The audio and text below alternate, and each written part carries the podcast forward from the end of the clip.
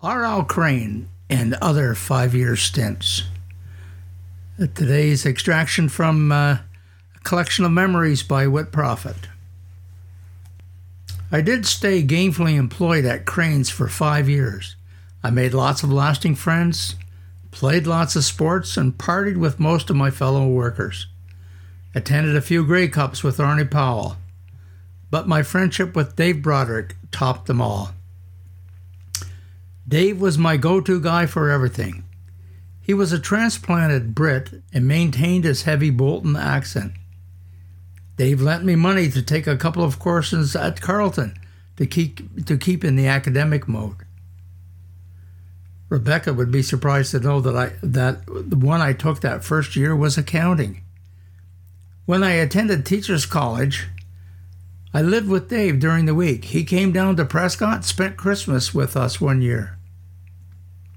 And when coaching the TIS gymnastics team, I remember him coming over to our hotel in Toronto on the eve of OFSAA championships.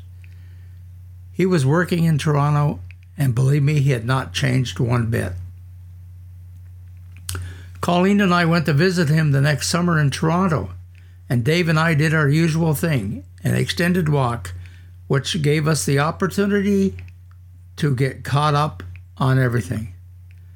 Sadly to say, I have not seen Dave since.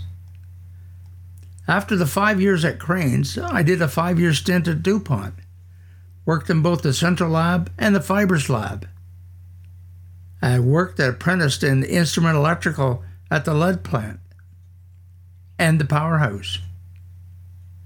My five year cycle continued after a year at Ottawa Teachers College with a great teaching assignment at St. Mary's.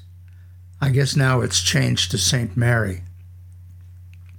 Grade 7 for four years, and then one year as the vice principal. Great students, great times.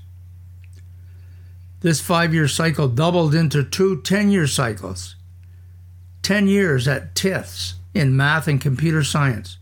Lots of tremendous classes and students, and of course, all the coaching, cross country, gymnastics, and track and field.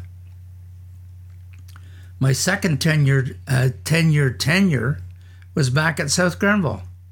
Back because it was the high school that I had graduated from. I went there as the head of the computer science department and enjoyed many good times there working with Bob Tucker and Pam Needham.